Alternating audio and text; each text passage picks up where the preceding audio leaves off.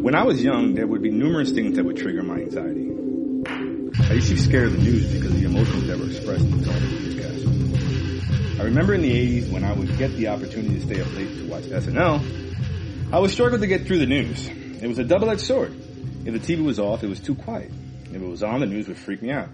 TV, my babysitter, much like a parent, had the ability to give me comfort, but also instill fear in me. In the 80s, there were two events that were amplified by the news, and even further deafening by the made-for-TV movies that were aired based on them.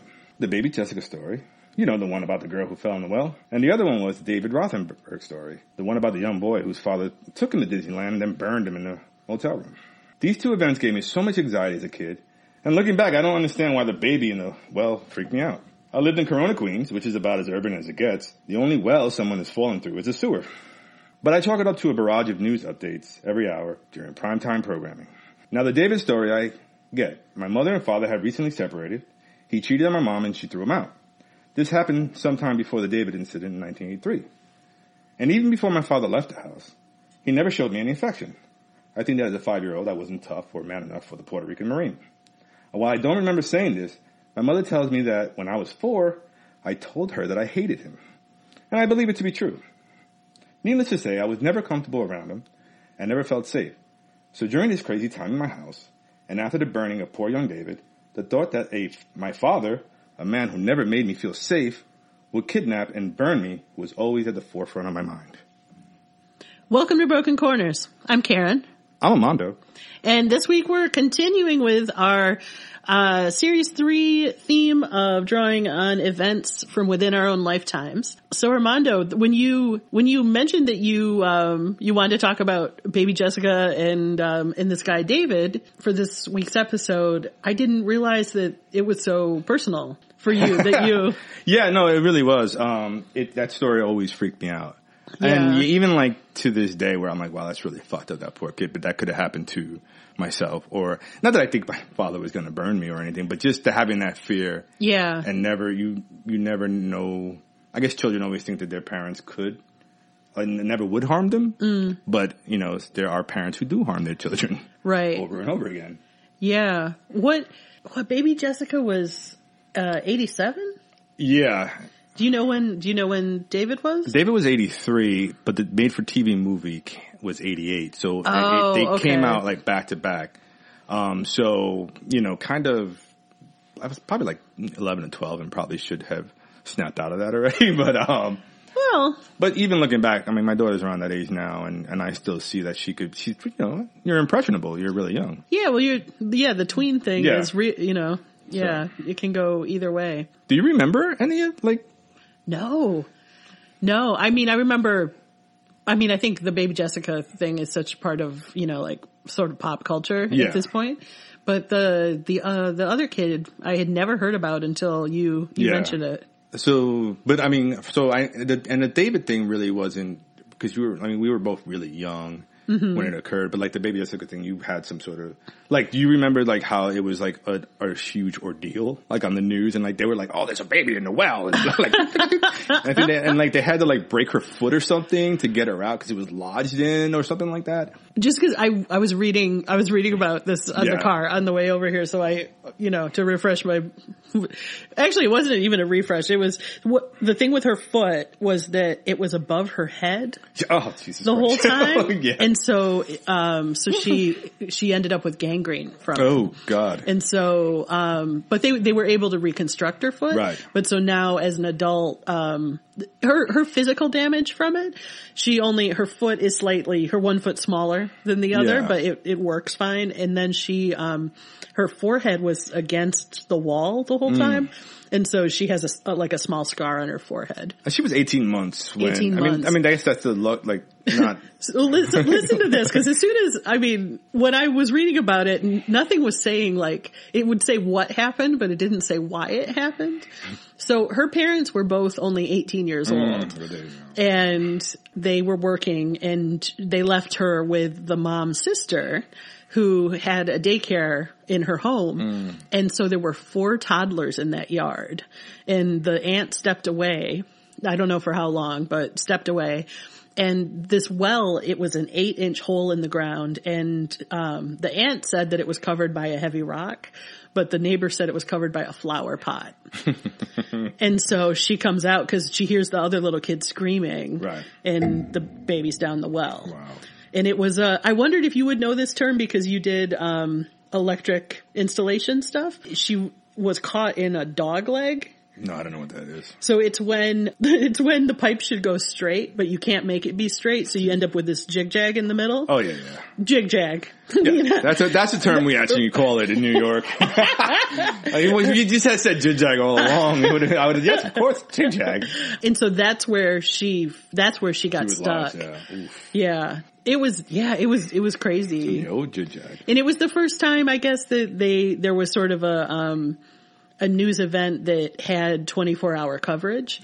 Yeah, it seemed to because I remember always being like, "Oh my god, that baby's out again!" And I'm like, "God," like, "Oh, like it was like it was it was intrusive." Yeah, Yeah, but now that you've read about the David thing, which is just a horrible, like I mean, just also through his reconstructive surgery, like the, mm-hmm. the infection that he he got from, like that was just So my question with him too was why did this happen? Mm-hmm. And that's what's so Yeah. what's so messed up about it and maybe is you know like kind of at the root of this fear around you know parent relationships where there's instability like that you were talking about because and I don't mean mental instability but just when there's sort of What do you mean? like up and up and down in the home the so the they were divorced right.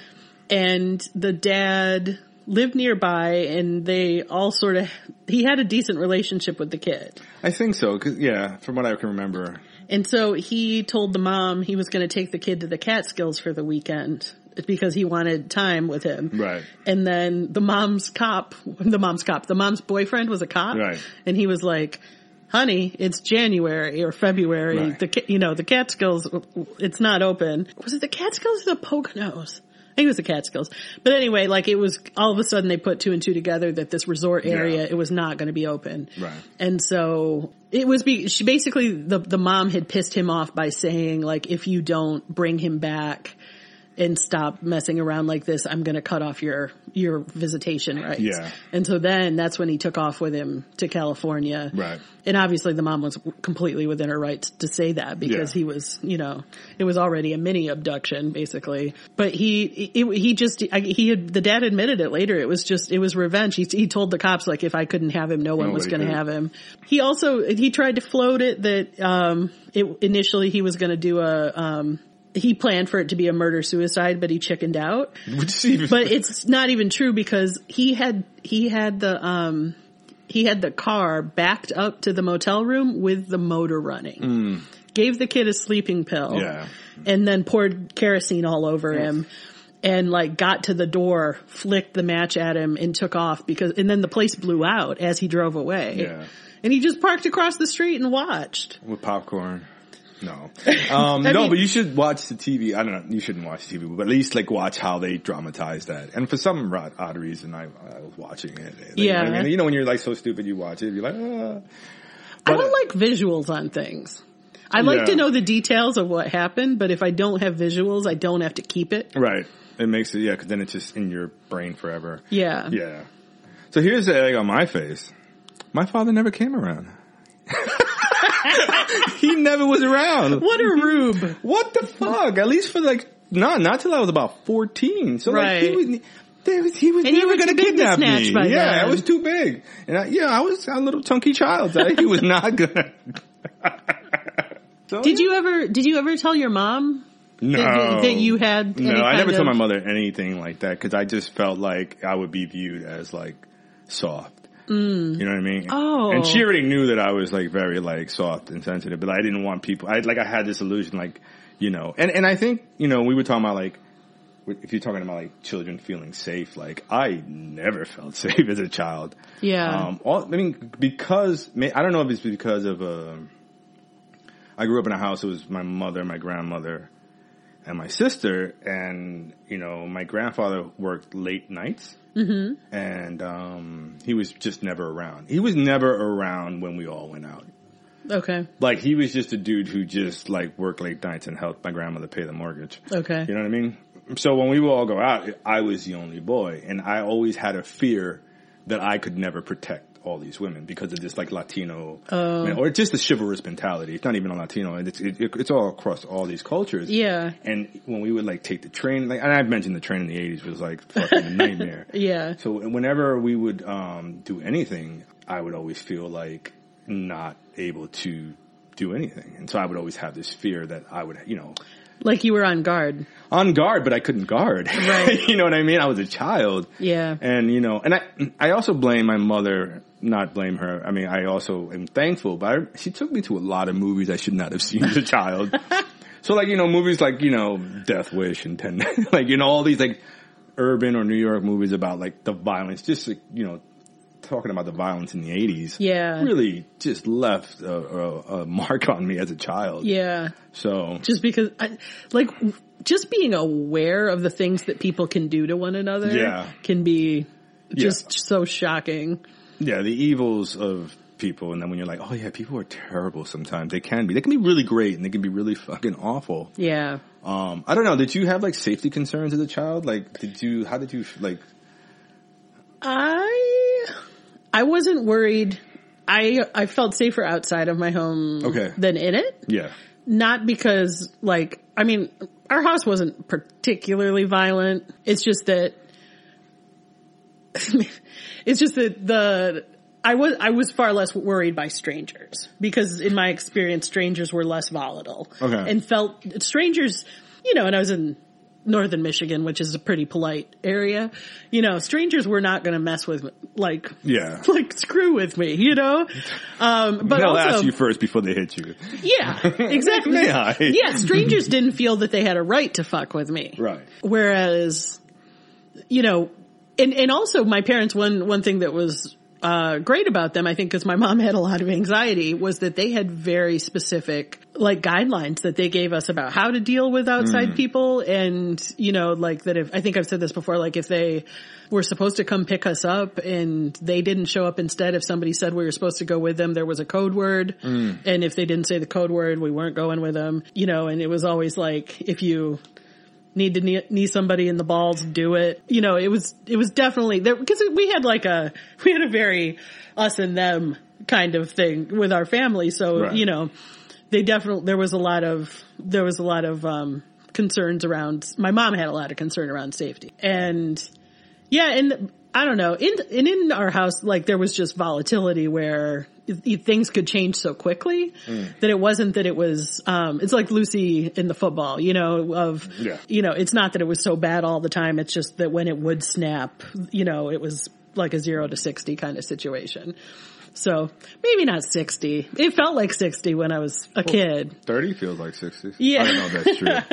You know what I mean? But it wasn't so like there was no there was no abuse. I'm not saying that. Like there was corporal punishment at times, but there was no like it you know, it wasn't like I was going to get I don't know, like physically hurt in some Right. way beyond, you know, corporal punishment. Um and that didn't happen that often with me either cuz you you didn't have to hit me too much. Right. You know. Your brother took it all.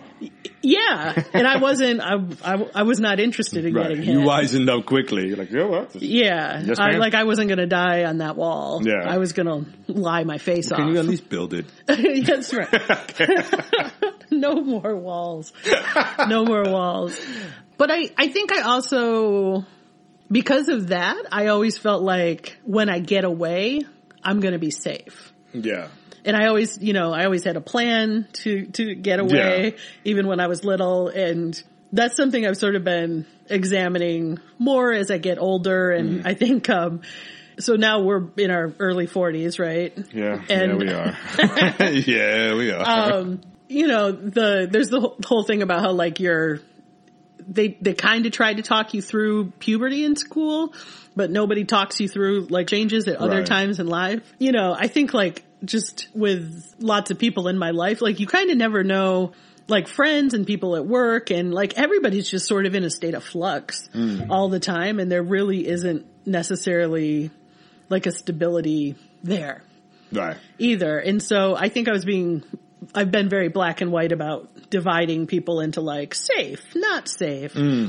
You know, even just emotionally, not, Yeah. not physically at all. There's Yeah, no, there's nobody I'm worried about taking a, you know, Right. like taking a swig at me. But that, that sense of safety, I don't know. Also as I've, also as I've, you know, learned more about people of color's experience Yeah. as they move through the world, you know, that I think I, I do have more, there are areas where I, I have a sense of safety that I just take for granted Mm. that a lot of people can't. Yeah, no, that makes sense. I mean, it's, I just, I was just thinking about like, you were talking about like your safety was escaping or somehow like, you know, leaving the home. But mm-hmm. I, I felt like once I was home, it was base. Mm. You know what I mean? Like now, like no one can like get in cause, you know, we're, we're home. Right. And I remember there was a time where like, like that kind of got shattered for me when like my mother was mugged at the corner of the block Ooh. and like they took her jewelry and I was like, oh no, but that's the corner of the block. That's supposed to be like the beginning of base. You know what I mean? Like, it's, it's like it's, we're supposed to be, you know, you're not supposed to do that. Mm-hmm. like, where are the rules to this thing, you know? Yeah. And things like that, like when, you know, you, I, yeah, I, I remember also as a child, there was like a neighborhood rapist and I was six years old and I don't know if, but I felt threatened by it. And I remember like I would walk home from school and like I was looking for weapons to carry with me. Yeah. So just in case, so like I shoved the stapler in my sleeve of my arm, so I would just whack them with it. I, mean, I don't know, like you, know, it just You were prepared. I was trying to prepare myself Absolutely. for attacker. Um, with that, Do you, uh, do you have like home invasion thoughts now? Sometimes, yeah, I do. Yeah. Sometimes, like, because I I feel like like there's like the doors are not like enough, and sometimes like I'll um like I'm like I start thinking like wow it's it's not that hard to break into someone's house. Yeah. um, if you really wanted to. And like, what what are we gonna do? And I don't believe in guns, so I'm not. I don't have a gun. Yeah. Um, you know, but I believe in baseball bats. But like, you know what I mean? Like that's. But yeah, I mean, I, I totally sometimes every now and then, while right before falling asleep, because that's the appropriate time to think about these things. yeah, I'll think of like someone just breaking the door down and like, I don't know what they would do. You know? yeah. Well, I'm so, I've, ne- I mean, I've never really, I've never really been confronted by someone being violent Yeah. and I almost have a, a hard time Picturing pu- it. putting, yeah, putting together the like, wait, what, why would they do that? You know, Yeah. what's, what would actually happen? I mean, I've like seen people fight all like a lot as when I was in high school and stuff like that. I've never seen anyone take it to a point where it got like you know where that extra level where there's like an inherent like danger of like murder or like someone's gonna get it. Yeah. But I've seen people like get pretty fucked up. But, Yeah. You know, I think there's there's there there are levels and like that level when you're like, oh, I don't. There's no reaching that person at the moment, and some shit's gonna go down, Mm-hmm. and it's gonna be. I, I thankfully have never been a part of that, or Yeah. have seen that. Yeah, that would you know even just like having people like kind of go into that like zone of like yelling, and then you know like they are kind of almost not in control of their actions. Yeah. It's pretty freaky. Like, Oh, you know I mean? Like, it's pretty like, oh shit, like that's like, they're not here at the moment. Like, their Right. body is now being possessed by whatever spirits are going to take them to that next level. Yeah.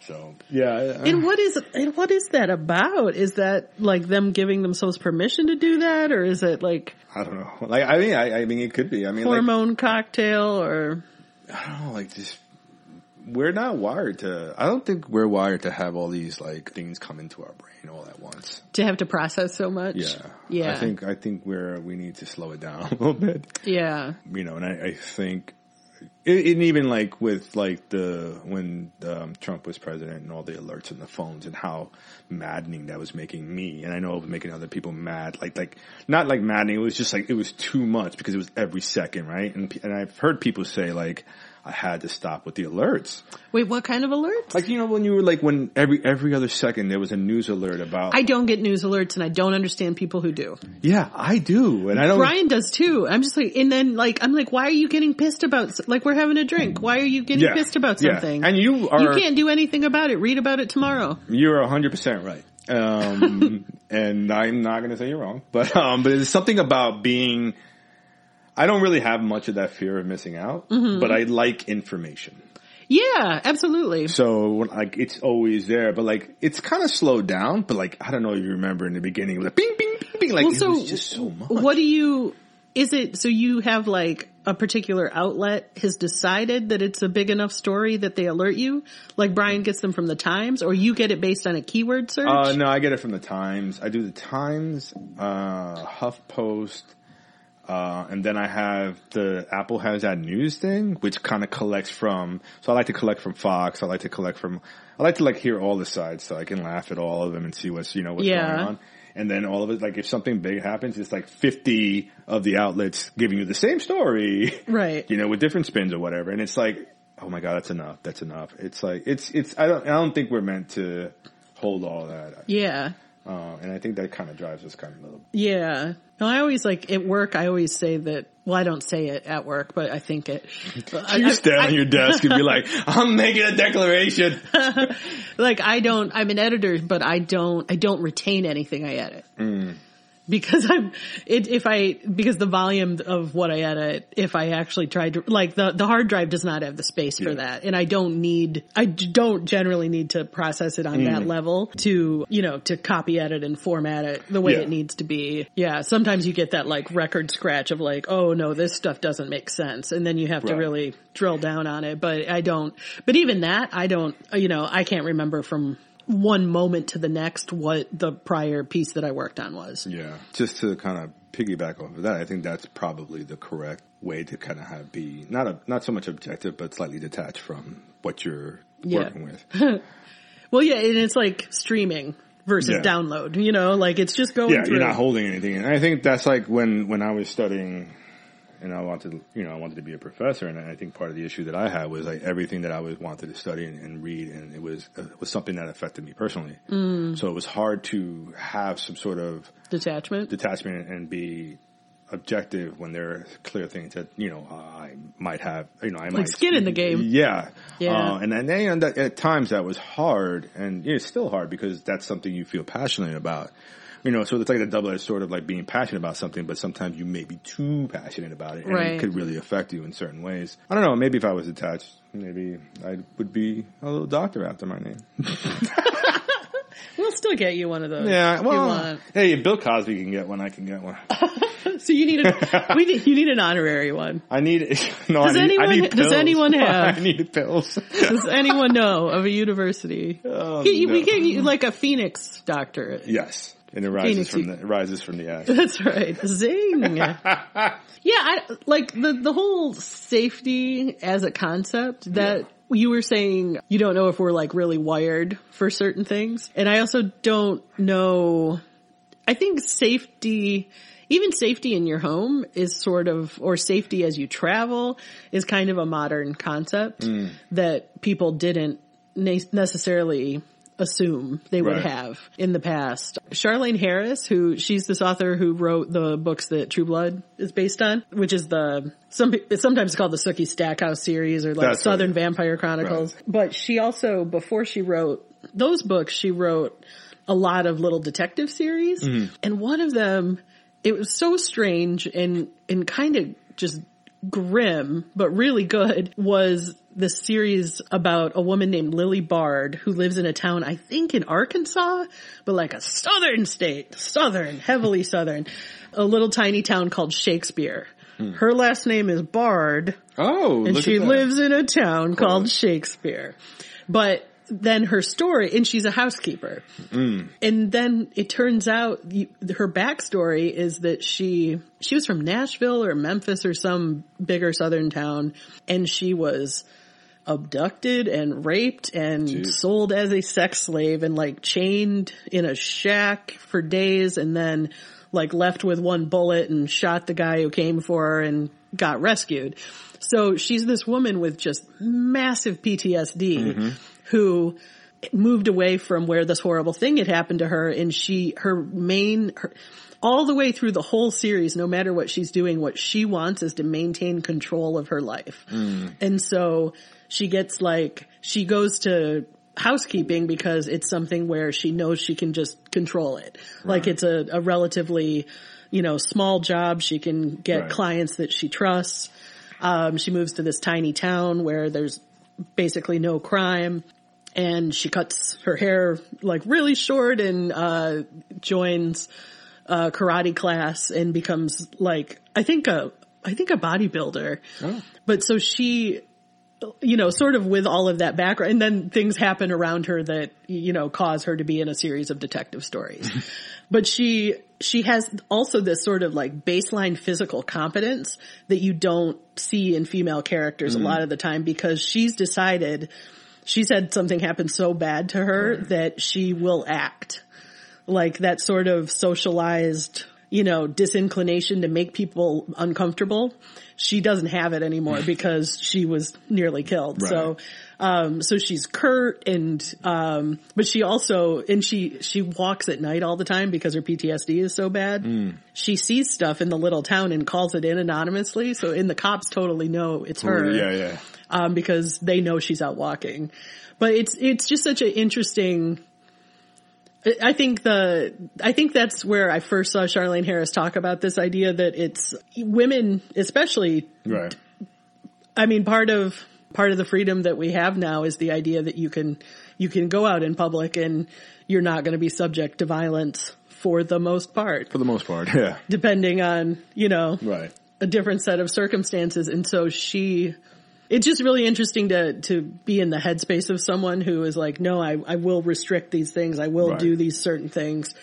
Um, but also isn't, she isn't shut down. Um, like she's very active, but like as far as maintaining her own safety and maintaining the safety of, say, a partner, Right. you know, she's totally capable of being physically, um, So like say- physically engaging. So it's like safety as an active role. You have to. So most of the time, safety is inactive, right? You seek um, safety or a role, and it's kind of something that comes over you. Yeah. Whereas this character is Actively enforced- seeking active. it. Yeah, she's she's making her safety through whatever she's doing to herself. So she's Yeah. um, you know making herself whatever she does. She's making. She's like, I'm not gonna feel unsafe. Right. Right. Yeah, and it's I mean it's it's uh not a, not it's not an easy character. And actually I think I, I read an interview a while back where Charlaine Harris said that series was oh I think it's maybe four books, four Hmm. or five but she, she just like it was too grim of a headspace to be in anymore is like as great as the character was. And I think there she had some crossover eventually into Sookie Land, Oh, okay. But that it was just too It will be a hard character because even like if you're, you know, characters need to evolve throughout the length of a story, right? Mm-hmm. How do you evolve a character with severe PTSD who was attacked, sexually assaulted, and, and, she think- gets married. yeah, She marry she marries like a Right. a guy who's also like a, almost a borderline Right. action hero. okay, Um, like she's able to eventually like Yeah. open up enough to, you know, Right. be, you know, explain her background and be with one person she trusts. But it, I don't know. I just, I've always thought about that, that it's, it's sort of a different perspective and that the, I, I think, I mean, I we should live in a world where we can have an assumption of safety. Sure. But then I don't know how you, I mean, you kind of just have to assume yeah, assume the best in a lot of situations. Yeah. Because like say with, with David, this, this kid who was Right. burnt so badly, there's, there's no way, I don't, uh, there's no way to comprehend his dad doing that to him. no, there, I mean, who, It's like, not- on a, in a normal headspace. You don't really think about those things. Nope, no, Yeah. that's not a natural thing that happens. You know, and, and I'm not saying it doesn't happen because like violence against children obviously does happen. Yeah. but I, I'm I don't know the stats, but I'm hoping that like at least eighty percent of the time it doesn't happen. I don't really know. Like, you know, even even for me, twenty percent is too much. I mean, Yeah. one percent is too much, or 0.01, um, zero zero zero one. But I mean, like, Yeah. it does happen. I mean, to be a real like, but no, No, one would people ever, are just capable of behavior that, Yeah, but no one would ever think about that.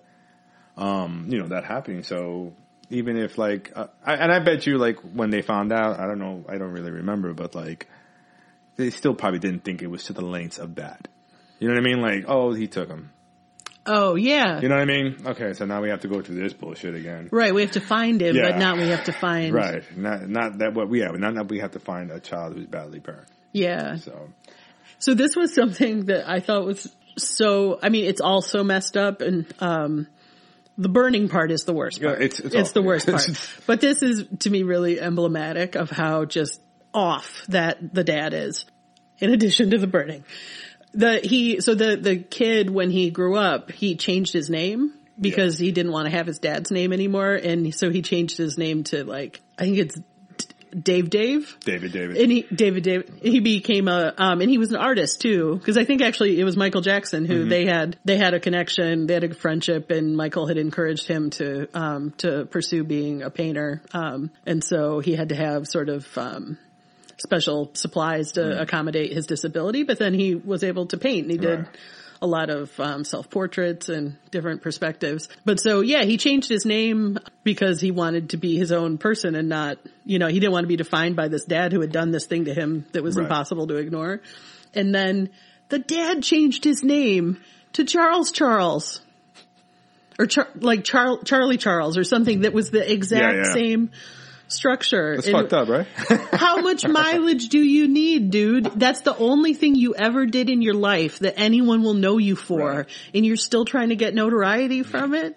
It's just, oh, I didn't know about that. he, his dad changed his name. That's crazy. it's yeah. People are incomprehensible. I, yeah, and I know that they're like he, I think one last time he he visited him in prison, and Mm-hmm. like just to kind of like, Like read out a statement yeah, um, of, of harm. which is incredible in itself, and probably one of the hardest things to do for someone. Yeah, I mean, sadly, I mean, I don't know if we talked about it, but he's passed. He died last year in July. It was last year. Yeah. Yeah. Um. So Was I it from sort of long term complications? I would assume so. I don't know. I didn't read the Yeah. the reason for his death. I just saw the that he was dead. Like his, it's amazing that his lungs weren't compromised to a point where he Yeah, I mean, Like that he didn't sustain, Yeah. like that it was, the inhalation. it was so and- severe, but that he didn't have organ damage. Yeah. Yeah. I mean, probably. I mean, probably because you know he was young and he, you know, could handle certain things. I guess. I don't know. I don't know. Yeah. I, I mean, Well, they called him, they called him the miracle kid. yeah, Yeah. it's sad. It, it is. It's it fucked is. up. On the sort of like, where are they now of it all? So baby Jessica Right. is in her thirties now. Uh, she was 18 months in 87, so, so yeah, she's probably like, yeah, right? 86 to now is what? 32? 33? Sure. Math? I didn't try to do that math. I just looked at you while you, Did you look at my, on my brain? Did you see the smokes coming out? I'm like, if it's not on a Sizzle, sizzle. spreadsheet, I'm screwed. like, But yeah, she just she lives in this. She's in Midland, Texas, still, and she's um I think a teaching assistant for special ed, and she actually got a massive, massive trust fund from people donating Wow. to her. Um, that was I think like 1.2 or 1.5 million. She got it when she was 25, but then the 2008 crash, boop, well, gone. Her money but went down she was, well. but she was able, she was able to buy a house though, That's so good. that's nice. I mean, she must have got something. I'm well. sh- She was, you know, they. I think she got a lot of pro bono work for all the surgeries Yeah. that she had, and then, but yeah, I think they were able to just buy a, a nice house, and she's got a couple kids, and yeah. As I read uh, stuff about her, the whole like fell down the well thing in our like as a trope. Yeah. that is so strange that enough people fall down enough wells that we have these like references. Like Timmy fell in the well. Yeah, That's from Lassie, right? Yeah. Yeah. But the I I didn't ever understand until now that the the Timmy fell down the well thing is funny because it's like with Nell in you know in the movie Nell where Jodie Foster Tata? Yeah, so Jodie Foster she's was raised um sort of feral and Right. with and also had a twin language. So then when she's exposed to people outside, you know, she says, "Oh, Massachickapee," and you know, she says all these things that sound like nonsense syllables. But it would always make me laugh because like at the I love that movie, but at the end when she's in the courtroom where they're like making this decision over who would have her um not custody, but essentially custody Right. of her even though she's an adult. The you know, she would say this like string of about 12 monosyllables. And then Liam Neeson would say, she says thank you, but you have forgotten the face of your fathers and you do not understand why you live with a, it was so funny because it would be this whole just like, how'd she say that? There, she didn't say that. and so that's what it is with the, with Lassie barking. Right, it's right, like, right. oh, what? Timmy's in the well. He fell down the Yeah. crankshaft. He's a, yeah. But so then what's extra funny is that, um, Timmy in, I never have watched Lassie. I, I don't even, I don't even know when Lassie aired. I think, yeah, I don't know either. I'm It's- to make it up. 60s? 50s? Sure. 50s TV show? I don't know, but collies are nice dogs. They're beautiful. It's a collie, right? Lassie? Yes. Yeah. so Timmy never fell down the well in Lassie. No? Lassie did. So Timmy, Lassie hell down the well? right? So the trope is like, what? like, can Lassie bark her own name? Is that Lassie's down the well. Is that a Mandela effect? Maybe. Well, okay. So I read about why there. So, but there were a lot of people in apparently in this in the show who fell down mines and Oh, fell okay. down pipes, and so that's what they speculate is Well, this country's full of holes. full of holes. Fucking the American dream is full of holes. Yeah. Well, especially you know when expansion was happening in the West, people Yeah, needed no, to I mean, that, I mean, it makes sense. Like, you got a lot of blow up a look- lot of things. people looking for gold and shit. There was also when I was a kid, we um we had a lot of books um that were read on records, mm-hmm. and we had this one um called Tikki Tikki Tembo. Have you ever heard of that? No, I, I think you might have mentioned it a while ago. I don't know. It was it was about it was this sort of fable about why um why Chinese people have short names. Oh, So there was, there were two brothers. Oh, no. And so the older one had this very, very long name, Mm-hmm. which was Tikki Tikki Tembo, No Sarembo, Chari Baribuchi, Pip Peri Pembo. okay. And then his brother's name was like Kim. And, or, you know, I don't know, Duck or something. It was terrible. So the, the story was like the, the brother with the short name. It, so the, in, in, in culturally the older son got the honorific. Yeah. Essentially that's why they had the long name. Um, and if you didn't say the full name, you were being disrespectful was the idea. So the brother with the short name falls in the well. The brother with the long name goes and tells his mom, they fix it. They get the kid out. Brother with the long name falls in the well. Brother with the short name goes to tell mom he's gasping for breath. He can't get it out. And she makes him go back to the beginning over and over again. I thought he died, but he didn't die. He just took longer to recover. So they Oh. eventually get him out Thank God. after the kid gasps the whole thing out. But it, um, it was, what was interesting about it was when I was reading about it yesterday, they actually, she said Chinese, like the author thought it was based, it actually got kind of, like was a pretty, uh, well received children's book because it had beautiful illustrations and it was a fun story, right? But then people, it was well received for those reasons, but then people were also like, this is racist. Like this is, because like the idea that, uh, Chinese sounds like nonsense essentially was, you know, like that people, Chinese people have names that are just like boop, boop, boop, boop, which is not true. Um, but it, it turned out that it actually, the author had heard, she said it was a story she'd heard as a kid, but it was based on a Japanese story, not a Oh. Chinese story. Um, and there is a, there was a tradition of the older son having a longer Yeah. name. Yeah. I don't know. It was funny. I just, that, I don't, I will never forget hearing, like, I must have listened to that story a ton of times because it was always like, Tikki Tikki Tembo, no Sarembo. Did that recently get like backlash? Because like uh, how everything is getting reviewed now, and under the the lens of like you know, hey, this wasn't appropriate, and, and It's probably like consigned to the same pile as Little Black Sambo, I'd have to imagine. okay. Which is also a really fun story. It just doesn't It's- need to be so racist. yeah, I mean, I mean, I mean, if you look at you know everything, Huckleberry Finn, right? Yeah. Um, I Well, was, this was, I mean, the idea of like tigers that chase each other so much they turn into butter and then you take it home and put it on pancakes. That's a great story.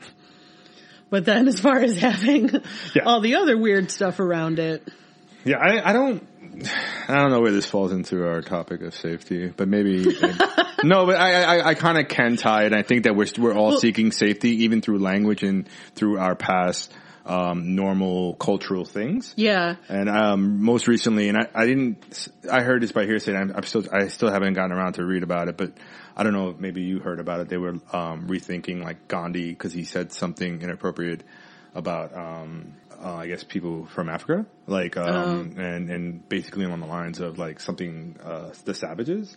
Oh, So, and I don't know how He wasn't this. so great with the ladies either, right? So I don't know how true this was, uh, or the, you know, and I'm not saying that it, it possibly is true because that, I mean, he was educated by the British and that's the language that was used. Mm-hmm. So, um, but then, you know, I was thinking, so like, how do you, it's, it's the same thing. How, like, when we're re- revisiting things and you're like, oh, this guy was honored and now like, what's, you know, how do you, I mean, you know, I mean, then you find out that someone was uh, fucking racist or someone like, Yeah. But I mean, I mean, he grew up in a caste system, so I mean, I, I do believe he probably said some terrible things. Yeah. You know what I mean? Yeah. I don't know. And I can't, yeah, I, I don't remember specifically, but I feel like he, it's also come out that he had some not great Yeah. stuff about women. Yeah. Did he? Yeah. You know, I should know this, but but was he? He was rich, right? Like he grew up in an affluential home, or am I making this up? I don't remember. I, yeah. All right. I have Oh, to look Gandhi. at that. Oh, Gandhi. I do think though, like the, with the, the children's books and Yeah. sort of like the, yeah. like the way that safety issues permeate culture, like, what are we doing like giving kids books about falling down wells and going in the woods and getting nearly eaten by tigers, you know? Like, what are we doing giving but that's a, the Bibles to children? Right. I mean, Like, look yeah, no further than the worst stories that are in the Bible, right? Yeah. You know, I'm gonna kill my son, and then like I'm about to do it. No, y- y- it's, I'm just fucking with you. Oh, that story. I'm sorry, I'm just fucking with you. Don't. Oh, why would you ever worship a God that told you to kill your kid and you were just like, that, oh, you've got a reason? I'll do it. I'll kill my kid. Why? I mean, yeah, cause how's that different than, uh, David's, Dave, Right. Dave's dad? Right, and if you interpret the, I mean, if his argument was God told me to, would we? I mean, maybe three, four hundred, maybe six hundred years ago, we, or whatever time, we'd believe that, right? Right. Like, oh, yeah, he's right. I mean, of course, God speaks to us, and He said to burn His child. Yeah. Yeah, no, I, I don't. The the Bible look no further than the Bible to find some bad stories that sh- probably shouldn't be for children. I'm just gonna throw that one out there. I was always, um, real creeped out by Jonah and the whale. It's one of my favorites. Why? Um, because it's about a man who has been given a mission and he is reluctant to do it. And in that reluctance is punished. And basically is punished until he overcomes and, and does it. And what is it that, uh, speaks to you about that? Um, I'm a man who was given a mission. What was it? Uh, I don't know. I'm just kidding. Um, no, but I, I, in my, in, yeah, I've always felt that like, I sometimes in should, when I procrastinate, it, it I'm just not doing anything or if I, I feel like I'm not productive enough, it, it calls to me. Oh, okay. I also like to juxtapose, um, that story, cause it's a whale story with the Moby Dick story and how that story is about a man who is trying to do too much. so, you know, um, and I just, I just find those two funny. I have a hard time with Melville. You do not like Melville. I, I, Does he put you to sleep? He's a bit wordy. Yeah. It's, it's a lot. Yeah, and I'm I'm very partial to um, the Bartleby the Scrivener, which Oh my god, I was about to say Billy Budd. That's funny. Billy Budd the Sailor. Bartleby and Billy Budd. oh, the bees. So, any new memories for you?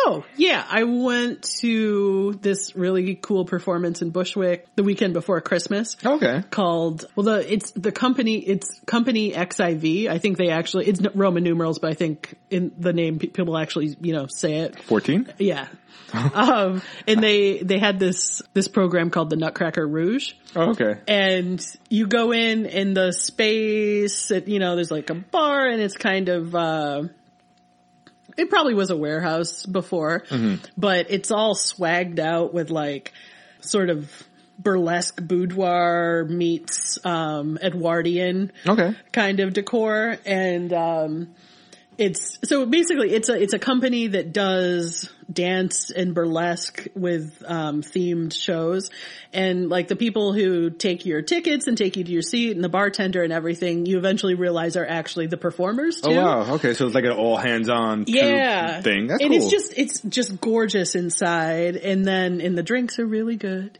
Um and like the the dude who took us to our seat, he was he had heels on um and had a full Edwardian like a Marie Antoinette. Right, Is right, that- right. That's Edwardian, right? I'm not sure Well, because I was going to ask you. Picture picture Marie Antoinette. Yeah, I figured when you said Marie Antoinette, I got it. the tall wig. Oh, and eyeliner for days. I love eyeliner on men. It's It's amazing.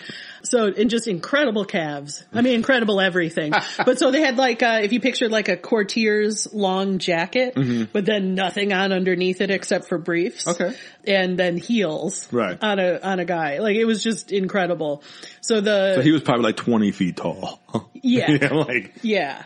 It was, it was crazy. So the, the story, um, of this piece, it was a, it was the, Nutcracker. All of a sudden I started to think, was it Alice in Wonderland? But uh, Nutcracker and Alice in Wonderland kind of have some similar, you know, like the, like going away a different world. Um, I, I don't know much about, uh, Nutcracker, but I know because the re-release of the movie they had, I, which I didn't even know it was about that. Like she goes into another realm or something.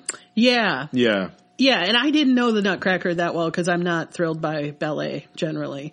But this was this was so cool because there were so many different forms of um, of dance and performance in it. So there was um, it started out with two two people uh, doing pole dancing who were a, a man on one and woman on the other, and but in like full burlesque costumes. Right. And it was they were so athletic. It was just insane. Yeah. Um, and there was sort of like almost circus skills with a, a hoop on another performer. And, but then the guy, there were two, there were two singers also who the, this guy was just incredible. I think his name is Michael Cuneo.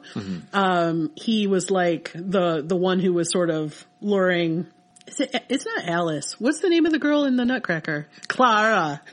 Clara. It's Clara. And so like, uh, because the whole thing is about sort of Clara being initiated into this very sensual adult nutcracker sweet world. They, and, um, and this guy was just the most amazing singer. He was like a Billy Idol, uh, Adam Lambert, Jerry Lewis Right. combo. And then I know, but he, I mean, he can sing anything, but he was just, I've never heard anyone, probably but Adam Lambert sing in that register like that. And he could just do anything in any style. It was just incredible. And then there was a, also a, a woman who sang, um, who was really, really good too. So it was, it was just, a gorgeous experience. Like it was, it's very adult. It's very adult. Like the woman who, um, does the, but then the woman who does the pole dancing, then she also um, is an opera singer. So like she did a whole aerial routine while singing "God Is a Woman" as an opera singer. Wow. Yeah, like it was just How was she not out of breath? because she, oh my god, her abs were tight. Like she was, she had the most amazing shoulders and. I, yeah, it was just, it was incredible. And it was cool to see men doing styles of dance that you usually see women Mm-hmm. doing because they j- were just going full out and it Mm. was, it was really cool. So they have, I guess like a revolving, um, that was their Christmas program. Right. And, and then, you know, they'll have, I think maybe a Cinderella themed one coming up in a month or two, but it was so good. It was so good. That's cool. Yeah. New memory. New memory. well, thank you all for listening. Um, please check us out on all social media forms. We have all of them.